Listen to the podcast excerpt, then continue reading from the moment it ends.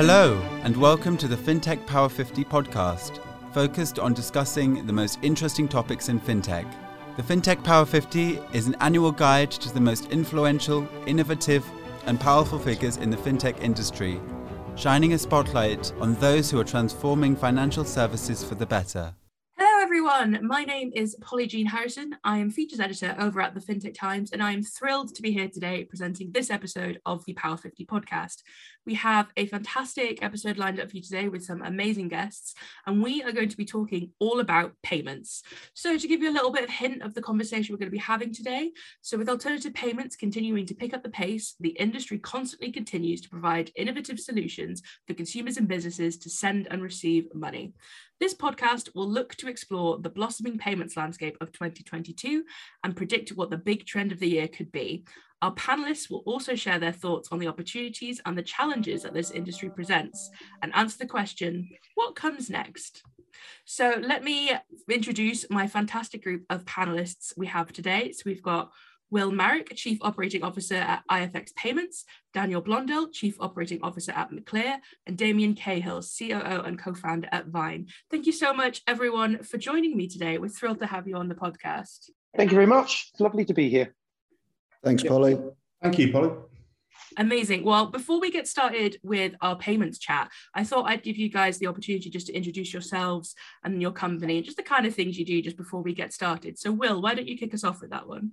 Yeah, hi, uh, Will Marwick. I'm the CEO of IFX Payments. Um, I've been with the business for four years. Um, and IFX actually started off as a traditional telephone brokerage service in the FX space, uh, selling spots, forwards, that sort of st- that sort of thing. And a number of years ago, we sort of pivoted the business into offering um, what we would call more a digital treasury management solution for corporates in the form of virtual IBANs. So we have built a multi-currency sort of e-wallet with all these sort of corporate value led propositions there, MT103s, also reconciliation functions, all that sort of stuff that uh, finance directors and finance controllers all, all, all love to see. So um, it's been a it's been a fantastic two years since we launched that product in January 2020. The business has, has, has grown significantly in that time, and it's all thanks to that to that fintech product. And and actually, it was only it was only uh, sort of this time last year that we I think we could really call ourselves a fintech when sort of our our, our revenues and all, all, sort of to to move very much towards the platform and actually most of what we were doing was then was then focused on that tech solution. So uh, we're delighted to be to be sort of welcomed to the fintech club as it were. Um, I'm looking forward to some uh, some exciting years ahead. Fantastic. And I would like to officially welcome you to the FinTech Club. So we're so glad you're here. Thank you very much. Uh, Dan, throwing it to you next. Would you like to give a quick intro? Yeah, thank you. Um, so Daniel Blondell, McLear. Um, started out many, many moons ago now. It certainly feels like anyway, as NFC Ring. So we saw the use case for a form factor um, like a ring for all different kinds of things that were not payment orientated back in the day. So mainly for engineers, makers to use NFC as a uh, as a technology for access control and, and all kinds of weird and wonderful things. In fact, I think we still have some magicians that use our rings for for their shows, which is uh, which is all quite interesting. And then we were approached um, by Visa back in 2015, who liked the ring, thought it was cool, and obviously would like us to do payments. So together, um, we helped launch the world's first payment ring. We did that at the Rio Olympics, which was all very nice. Um, and then since then, the publicity that we got from that, the demand for a ring that did pay, uh, payments grew. And as such, we um, helped make the company into a two prong approach. So, one is B2B. So, there's lots of financial issuers, transport operators around the world that use our form factor uh, and issue that to their consumers across their own rails. Um, and then we also have our own B2C direct to consumer um, proposition, which I guess puts us into the uh, into the fintech bracket. Um, and we've been doing the consumer side for about four years now, um, only in the UK, uh, but more recently we've branched out with our first consumer program in Japan. Um, we're just about to launch in the Middle East, and we'll soon be partnering to launch in the US as well. Amazing. Thank you so much for joining us today, Dan. One of my colleagues has one of your rings and is utterly obsessed with it. He loves showing it off every time we go out. So thrilled to have you here today. Awesome. Yeah. And uh, Damien, last but certainly not least, please could you give an intro to yourself and your company? Absolutely. Thanks, Polly. Hey, Will, good to see you again, sir. Good to see you're keeping well. Yes, likewise. It's been a while. yeah, a little while. Uh, with COVID and all that. Okay, so uh, Vyne. Um, we are an account to account payments company. Uh, I sit as the chief operating officer, but don't let the grandiose title fool you. I, I touch pretty much everything in the business from making tea in the morning to negotiating with a pan European retail brand in the afternoon.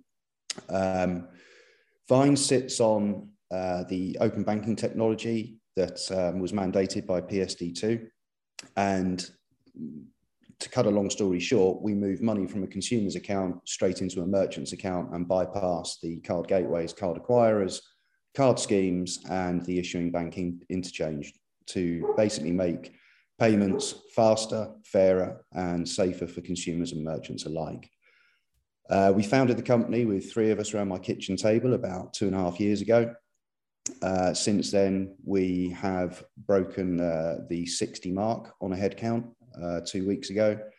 And we are currently servicing all verticals, so retail, travel, airlines, um, digital goods, gaming, uh, fintech services, payment platforms, and other software platforms. So, yeah, it's a period of manic growth. I'm just about keeping up with it. Um, and uh, yeah, pleased to be here. Fantastic. We're very pleased to have you here and fantastic news on the growth of the company with your headcount. That's amazing. And I hope it hope it continues. Um, so anyway, let's just get straight onto it. We're here to talk about payments. We've got three fantastic uh, payments companies here. Let's start at sort of almost a super high level. It's 2022. I know we're quite far into it now, almost a quarter of the way. April is very fast approaching. But what did the payments landscape look at the start of the 2022 and how is it sort of looking in these first three months. Uh, so, Dan, I'm going to throw that one to you first. Oh, Dan, you're muted. There you go. Sorry, I won't do that again. I promise.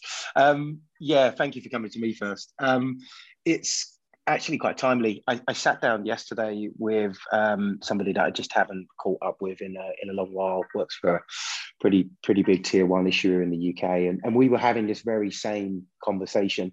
You know, where has payments gone in in the last couple of years? Certainly since the pandemic kicked in, I think for a lot of the big um, issuers, and I think for a lot of companies in general, it was batten down the hatches and and get through whatever you could, and that certainly put play to a lot of what we would call typical types of innovation that you would see. So, so the, the test and learn and the big marketing pieces that, that were done to put yourself in a in a shop window and show that the innovation wheels were, were still turning internally. Um, but I think the mandates that have come, um, as as Dom just said there, from from PSD2 has certainly taken a lot of bandwidth from a lot of the um, big issuers. I think open banking implementation has taken its time, um, and people have had to to bed in with that. The the, the things that I'm hearing around the circuit certainly are coming towards Web3 type uh, implementations now. So lots of banks dipping their toes into buying virtual land, opening virtual uh, branches, um, which I think is absolutely fascinating use of the, the technology itself. So, yeah, I think for me, this year in particular, um, we are certainly looking at um, open banking um, and Web3 are the, are the hot topics that I think I'm hearing and having conversations about. Yeah, it's interesting that you mentioned Web3, and I get the feeling we might be talking about that quite a lot today. Quite a lot coming up. Yeah. yeah. Uh, but anyway, Damien, I'm going to throw the same question to you. What have you been seeing in the first three months of 2022? So I think, you know, as we start to put COVID in the rearview mirror, payments now, I mean, the, the evolution of payments throughout the pandemic has been remarkable, right? Um, one key thing that's come out of it for me, uh, we're talking uh, with with uh, merchants, customers, is the sheer volume of options that are now available. I mean, we've got contactless digital currencies, open banking, BNPL, card, digital wallets. You know, there's never been so much variety. I mean, typically speaking, you know, in the UK and the US were indoctrinated into cards, PayPal, Apple Pay. That was about it. Um, different story in Europe and, and LATAM, of course, with all the, the, the, different APMs, you know, stage digital wallet, store digital wallet, uh, prepaid, postpaid, etc., etc. Hundreds of them. But that's starting to creep in now. Um, and I think I've seen some great checkouts and I've seen some absolute car crashes of uh, checkouts. And for me, I think it's absolutely right to have variety on the checkout but it's only the payments that meet consumer and business demands that are going to win out um, as we go through the next few years with all these different payment methods. And um, certainly, what we found is that the user experience is absolutely key, um, more now than ever before. Yeah, and that's certainly something that I've noticed, sort of sitting as like a watcher of the fintech industry at the FinTech Times, that consumer demands are just really kind of like the be all and end all to everything at the moment, especially when it comes to things like payments, because you know we all make payments every day constantly. So that's really interesting. And then, Will, sort of, what was your perspective on this? Yeah, you know, I, would echo a lot of what what what Damien's mentioned actually, because I think as you'd have expected, certainly over the last couple of years, there's been a continued shift towards digital, seamless. And I think what people perceive as instant payments, albeit they're not necessarily instant, um, I think more and more people are moving towards sort of virtual forms of banking infrastructure in the form of e-wallets, sort of and payment initiation instructions, all that sort of stuff. Um, and they're continuing to move away from their traditional banking infrastructure uh, and sort of embracing technology that makes life simpler. And I think again, Damien touched on earlier about the sort of the UX there of any sort of functionality that you're going to offer. And I think that's an interesting sort of combination that you have to balance but you know certainly on the open banking front that sort of and I'm, I'm sure Vyne sort of lived this through is that sort of you know you want consumer adoption in the form of a very simple straightforward checkout but you got to you know you got to balance that with then you know how you then approach the actual your customer which would be maybe the merchant or the or the or the company that you're, you're sort of selling the solution to. Um, but I suppose on a corporate level you know that the, the trend sort of continues away from moving away from from from banks. I think a lot of the feedback we get from from finance directors is is you know payments are driven by you know speed, the price, um, you know, sort of visibility around timings, amounts, sort of status, things like that.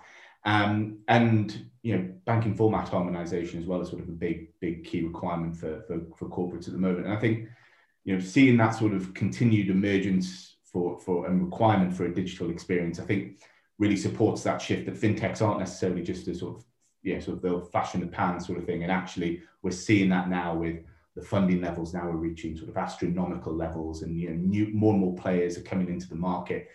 And naturally what happens there is that a lot of people a lot of a lot of fintechs are becoming a lot more specialized in the industry. We're seeing a lot less seeing less generalists. And i think naturally what that will mean is that there'll be a, a growing trend in partnerships and collaborations this year. You see a lot of that, um, certainly towards the back end of 2021.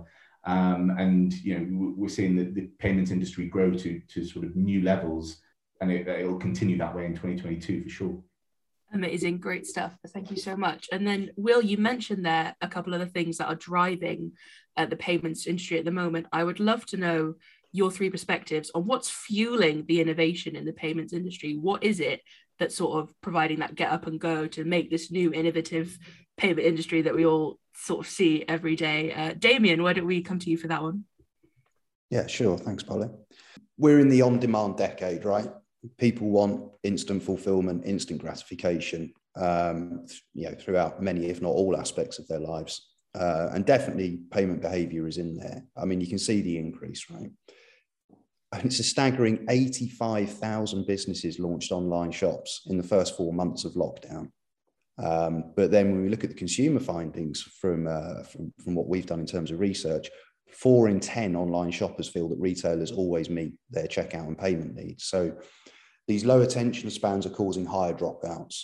We found that yeah, more than a third of consumers would spend a maximum of one to three minutes on a checkout uh, and payment before abandoning that cart and, and going somewhere else because there, there are no unique retailers anymore, you know, or unique travel providers anymore, right? You can go and get it from a multiple um, of different providers uh, as a consumer.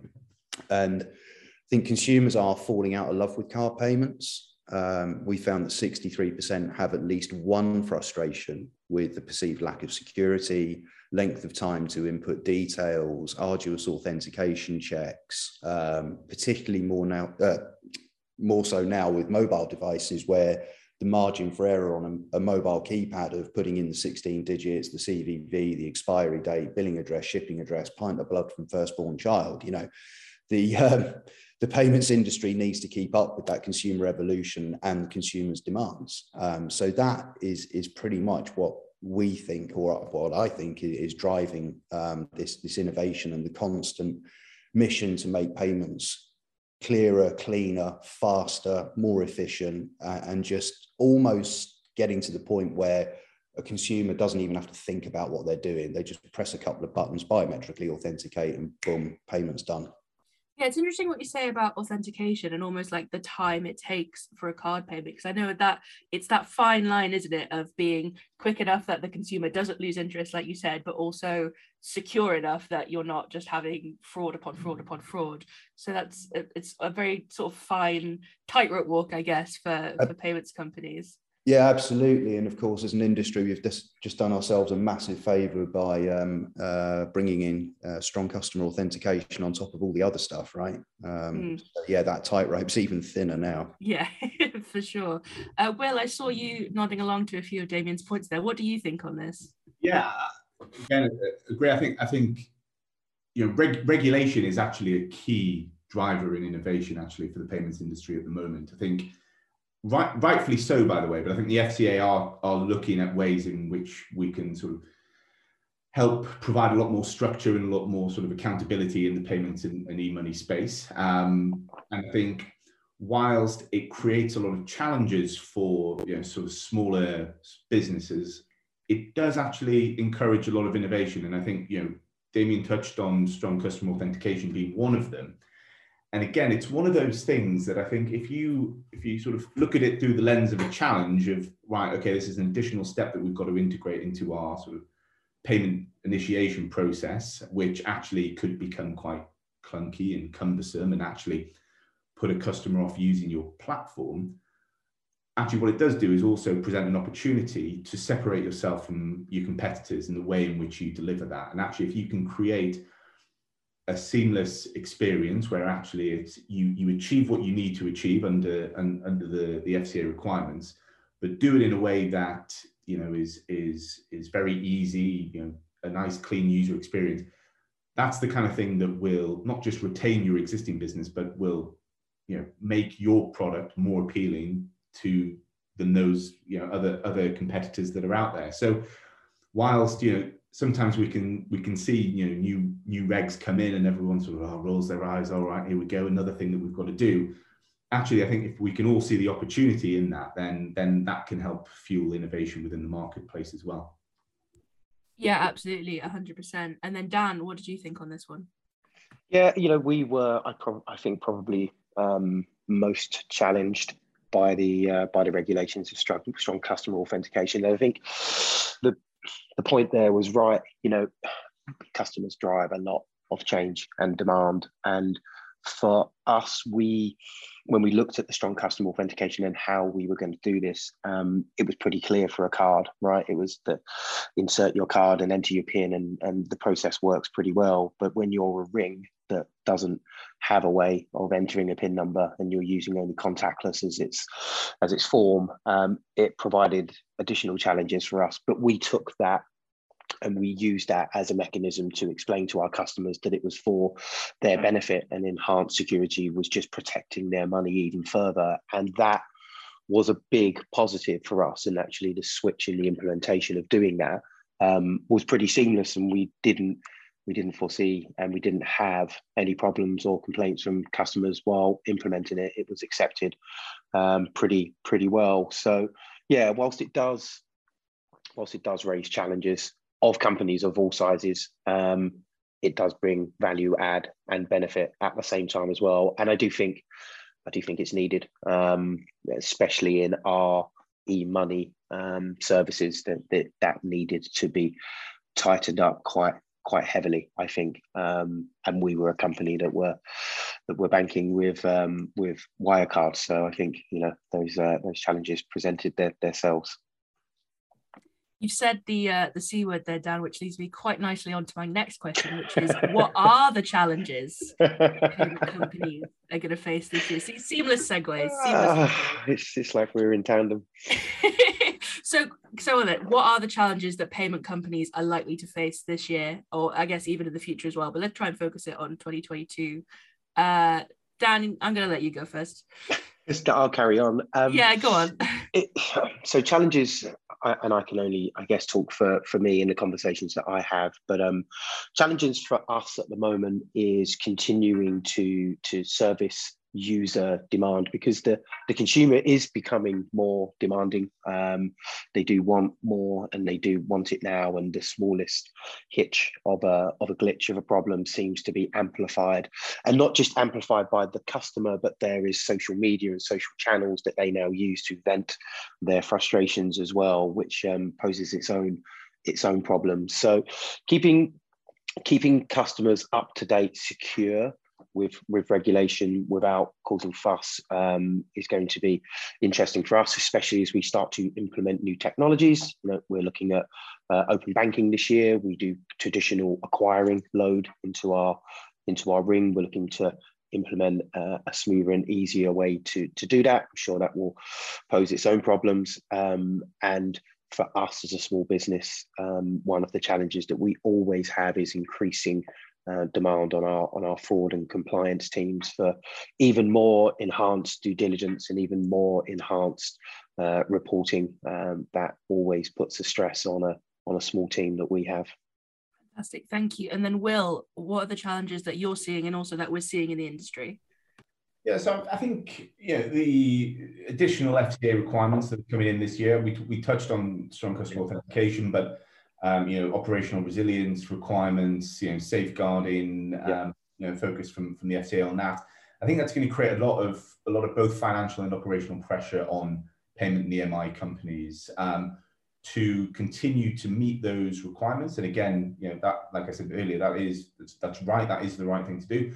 But you know, there's a, the opportunity cost of of you know that when you uh, maybe a, a in a scale up sort of environment and you know you've got sort of funding parameters there that you've got to balance. So what comes with a lot of those requirements is potentially sacrificing you know sort of innovation and and sort of where do you where do you juggle and deciding where you land on that is going to be uh, quite tricky. And i think you know certainly as an emi and psp i don't think we get the same guidance from the fca um, that the traditional banks would get. You know i think it's very very clear what is considered as good industry practice from you know at a banking level but i don't think you get that at a, at a psp emi level. Um, and i think you know we'd certainly call on the fca to to give more of that um, both on things like safeguarding and, and operational resilience. Um, but i think you know away from away from the regulatory side of things i think you know we work with a lot of a lot of businesses in a in a, in a whole host of different industries. And i think you know, continuing to monitor, especially when you've got things like, you know, a pandemic, which like I said, we're, we're hopefully in the back end of and coming out and seeing the other the other side, but also now, you know, you've got a war kicking off and you've got, you know, who God knows what else is going to be coming around the corner. That has knock-on effects for our clients, which we, you know, certainly as a as a B2B platform, um, you know, treasury management solution, we we have a, a, big challenge of continuing to work very closely with our clients to understand what their payment needs are and to understand what flow is coming our way, both on a foreign exchange and sort of currency pairing side, but also from a, the volume of payments that are going to be coming through. Um, you know, being able to manage that in a way, you know, you can have a, a client base that's churning out X amount of payments per month, and suddenly that drops to Y, and it's you know it's our job to understand right well actually what are the implications of that? And actually how does that impact our revenue? And how do we then sort of you know continue things going on from there? And especially when you're dealing with currencies you know we you know we we you know now dealing with new countries going into new new uh, risk rating territories. You've got different currency pairs which are you know obviously move, moving in a very volatile way. That you know imposes more challenges on us from a but you know we're very fortunate that we've got a fantastic treasury and sort of operational team who can manage that and our, you know, we we we put in place some very robust compliance infrastructure. But again, that comes at the cost of of innovating um, because you've got to get the processes right. So I think managing that that that that that getting that balancing act right, I think is going to be a big challenge for for a lot of PSPs and EMIs in in 2022. Absolutely, and I guess it all harks back like to what I was saying before about that balancing act. You know, like balancing on the tightrope. Uh, you know, just trying to sort of about stay up, upright, I guess. Um, oh, absolutely. Maybe, yeah. You speak you speak to our head of product, and she's got a uh, you know a list of all the value led propositions we want to build, and and but you know we've got so many people in the tech team, and they've got to be building you know other things that that meet these requirements. So um, you know we want to give our cons- you know customers you know more functionality, more payment routes, you know um, you know more reporting tools, you know all these all these um, things that we know will add an awful lot of value. Um, and you know, it's just about getting the timing right, I suppose. Yeah, absolutely. And then Damien, throwing it to you, same question. Yeah, I'd like to take a, a run at it from two two directions. Um, I mean, you know, Will, Dom, and I were all COOs, right? So it's like kind of like the COO support group right here. Um, you know that I think you sum up the to, to, to, Will and Dom's points about you know balancing um, and resilience as the COO, I think you can sum your job up as supporting the team while servicing the customer, which is a fairly simple statement, but actually is pretty difficult to do, right? You know, we've got to give all those different teams the support and have them mesh, and then you have, as Will says, these different regulatory changes that come in. Um, you know, Russia kicks off uh, a war. Uh, it's having that balance and being able to maintain, particularly with us, the, the, the scale up culture of not having like 80% on ops and 20% on innovation, like a lot of the bigger payments companies, but actually having that harmonious balance between remaining compliant and operationally resilient, but at the same time still fostering the innovation amongst the team. So that that's that's a challenge. I think generally as well on a commercial basis, if we go back to the on-demand uh, culture and it's the consumer that's driving what merchants have to do, actually that that balance is shifting back to merchants as well because now that Amazon, you know, publicly flexed its muscles and uh, you know these are uh, seemingly capitulated. Uh, the other payments giants out there, they're going to be at risk of more and more disputes and more and more big merchants or merchant groups actually pushing back and saying, well, you've done it for them. Why can't you do it for us? So I think that is going to be a further challenge. Yeah, absolutely. Thank you so much. And I guess moving on, then, we've talked about some of the challenges, we've talked about some of the opportunities and the fuels for innovation. I guess the big money question then is what's going to be the big trend this year? We've had, you know, we've got the emerging trends that we had at the start of 2022, we had 2021 and everything that happened there come December 31st, 2022, what is going to be the big thing that we're all going to have talked about for the whole year? Uh, Will, I'm going to let you go first. Yeah, I, I think, and and Dan touched on this earlier around around Web three, um, and I think the undoubtedly, you know, cryptocurrency is is on the precipice of really sort of taking off, and I think, um, and many will argue that it already has done, but I think it's you know the the idea that it could be seamlessly integrated back into a traditional payments infrastructure or being used in a in a not just in the metaverse but sort of in in, in real life in in the marketplace on a large scale is something that is you know is, is becoming more and more real through the development of a lot of these in, incredible crypto related software providers on a on a sort of compliance based level and i think um, you know and that solve a lot of those KYC and transaction monitoring questions. And I think that you know the concepts around zero knowledge proof um, and blockchain compliance is is going to radically change not just how we do how we scale payments in a traditional sense, but how we then integrate the virtual world with the with the sort of the fiat world as, as it's as referred to. But I think whether or not that is a 2022 job or whether or not it's something that will happen over over a couple of years, I think is I think that's ultimately going to be led by the banks um, and their receptiveness, and certainly the tier one banks and their receptiveness to to this. Um, I think ultimately that will be driven by by government policy, not not by by consumers and us. But um, I think we will see a lot of that infrastructure and you know the, the likes of Chainalysis and Crystal and those really smart bits of kit that are that are emerging. Um, I think that I think there's something there that could see a lot more of the crypto world, you know, sort of be integrated into into our solutions. Fantastic. Thank you so much for that. Damien, what do you think on the trends of the year? I guess, you know, the buzzword VRP, right? Variable recurring payments. Mm-hmm. Um, they're on the roadmap as the latest enhancement of open banking. I mean, they're similar in how they behave as an animal, I guess, to direct debit, and is going to allow payment initiation service providers or PISPs uh, like us to instruct a payment on behalf of the consumer um, with all the benefits of open banking payments, you know, such as the lower cost, the speed, the safety, etc., being being factored into that. And there, there's just so many use cases in, you know, utilities, uh, financing, device purchase, installment payments. You know, the, I think that's going to be a big thing.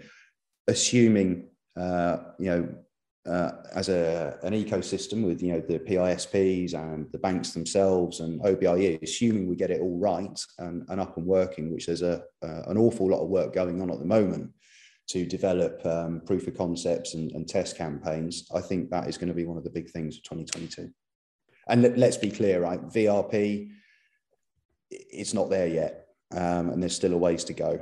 Um, so, you know, I think a lot of people may be slightly over enthusiastic and, and optimistic of where VRP is right now today. Um, but certainly where we can get it to uh, this year, I think that's going to be a big thing.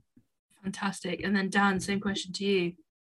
Yeah, I'm, I'm sticking to my guns with, with, with the guys here on it. Um, VRP, we are looking at this. Um, as I said a few times here, you know, we've been looking at open banking to implement to, to ease the, the loading process of the ring. One of the key features that our users use is auto top up. So, you know, not having to clunk around in the app all the time and just setting some triggers to, to make sure that you've always got enough in your wallet to be able to, to use your ring. And VRP would have been, will be a key feature of open banking for us to make sure that customers can continue to use the ring in the same way that they do today. Um, and I, I absolutely agree with, with Damien, it's not there yet.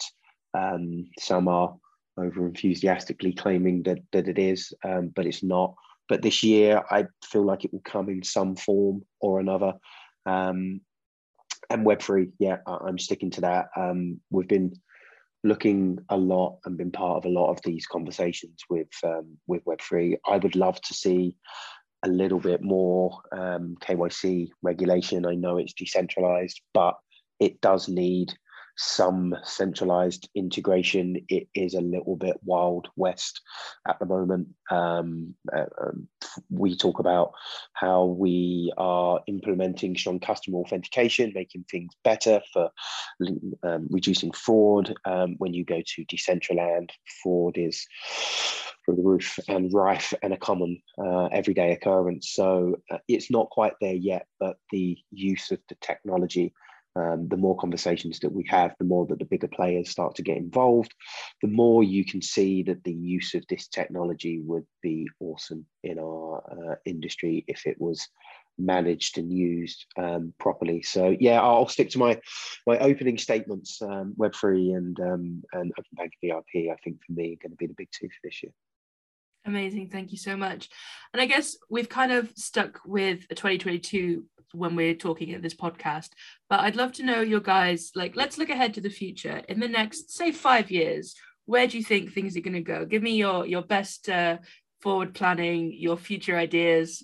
What do you think is going to happen? Uh, Damien, I'm going to ask you to that one first. Yeah, sure. Um, so a bit of a provocative statement. I think the future of payments should feel like you're shoplifting. It should feel so incredibly frictionless that it's almost too easy. You know, when we see like the, uh, the you know the toolless shops that Amazon are coming out with, and you know, just walk in, pick something up. Yeah, but still, it tracks back to you're going to have to register a card somewhere, uh, and you've got all the the issues with card expiries. You know, yeah. that you're going to have to go and renew everything. So, look, and I would say this, right? In my honest opinion, the future of payments is open banking, you know, to, to um, make that experience so easy. Open banking has just reached 5 million consumers in the UK. It's a growth of a million over a, uh, a relatively short period. Comparatively, contactless cards took almost 15 years to reach mass adoption. And with the rate of growth that we're seeing in open banking, we'll reach mass market 2025. The demand is clear. You know, that usage is going up and to the right on the hockey stick and it's, showing no signs of slowing down. Um, so, yeah, I mean, look, I haven't used cash for anything in the last 10 years apart from a haircut. Um, you know, that's it. Um, and it's going to go the same way. You know, why, why would I have to carry a piece of plastic round um, that could be lost, could be compromised when I've got my bank account on my phone? You know, that that's the trend it's going. That's what I feel. Absolutely, I agree with you 100%. I don't pay with cash for anything anymore. And someone asked me for a cash payment the other day, and I was like, I've, I've got nothing. I pay with my phone like all the time, contactless. So I, I super agree with you there.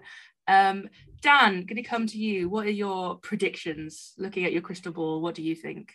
Uh, I'm going to stick in the virtual world. You know, um, I think you are uh, right, Damien. I think the checkout process is is almost going to become uh, so seamless. It's it's silly, and I think there will be a virtual world supporting that. I think very soon, if not already here. Um, I know Visa had some of this tech when I was in San Fran four years ago um, virtual shop walls where shops are closed and you can touch the glass and still browse and still tap and still buy whilst the shop is um, closed. And I think those virtual worlds where you can step inside a store and browse anytime that you like uh, and still check out and make purchases, I think that's not um, too far away either. So I think there's going to be lots more players getting into the virtual world as the technology allows us to to dive in um, at a decent rate of running on your home broadband and processors that, that don't cost uh, an arm and a leg and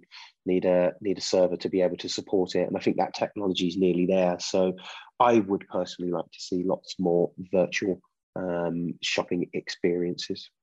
Fantastic. Thank you. And then will bringing it to you what do you think the future is going to hold?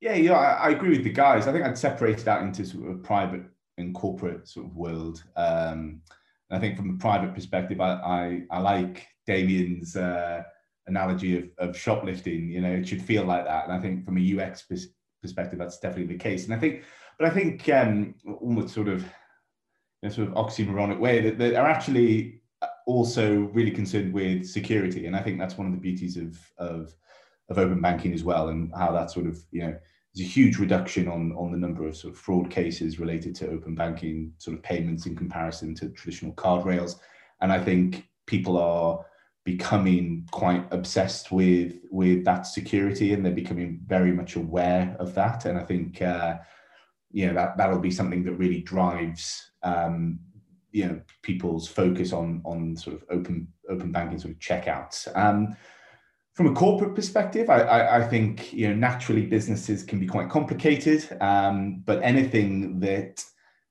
you know sort of streamlines their operation, saves costs, saves you know increases settlement speed. I think I think the concept of instant payments is something that you know a lot of people assume is is real and and sort of is live amongst uh, amongst everything at the moment, but that's certainly not the case. And if you want to make cross-border payments and you want to, you know, you need funds to land in an account by a certain time, you've got to do your homework to make sure you can get that because the reality is is that money doesn't actually move that way.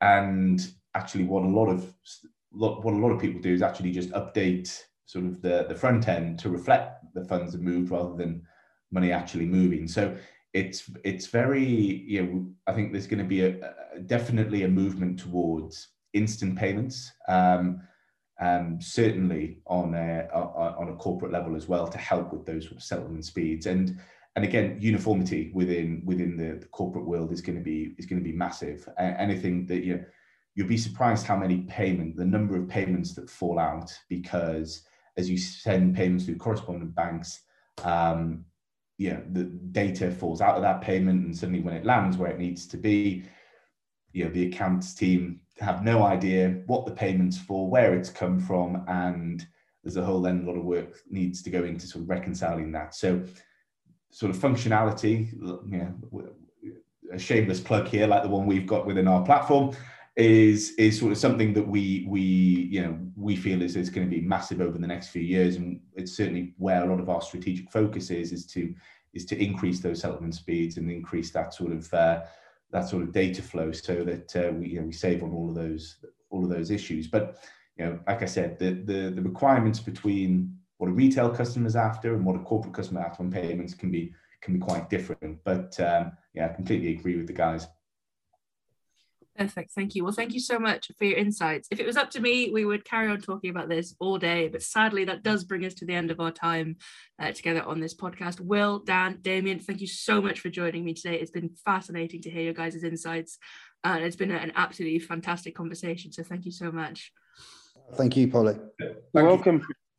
And just to our listeners, if you want to carry on the conversation, you can follow the Power 50 at the power underscore 50, and you can use the hashtag payments TFP50 if you wanted to carry on this conversation. Uh, but thank you so much for joining us, and I hope to catch you on the next one. Thanks all. Thanks, everyone. Thanks, guys. Thank you for listening to the FinTech Power 50 podcast. We hope you enjoyed your time here. Don't forget to check us out at thefintechpower50.com. And if you are interested in becoming a part of the Power 50, get in touch today to see how you and your brand will benefit.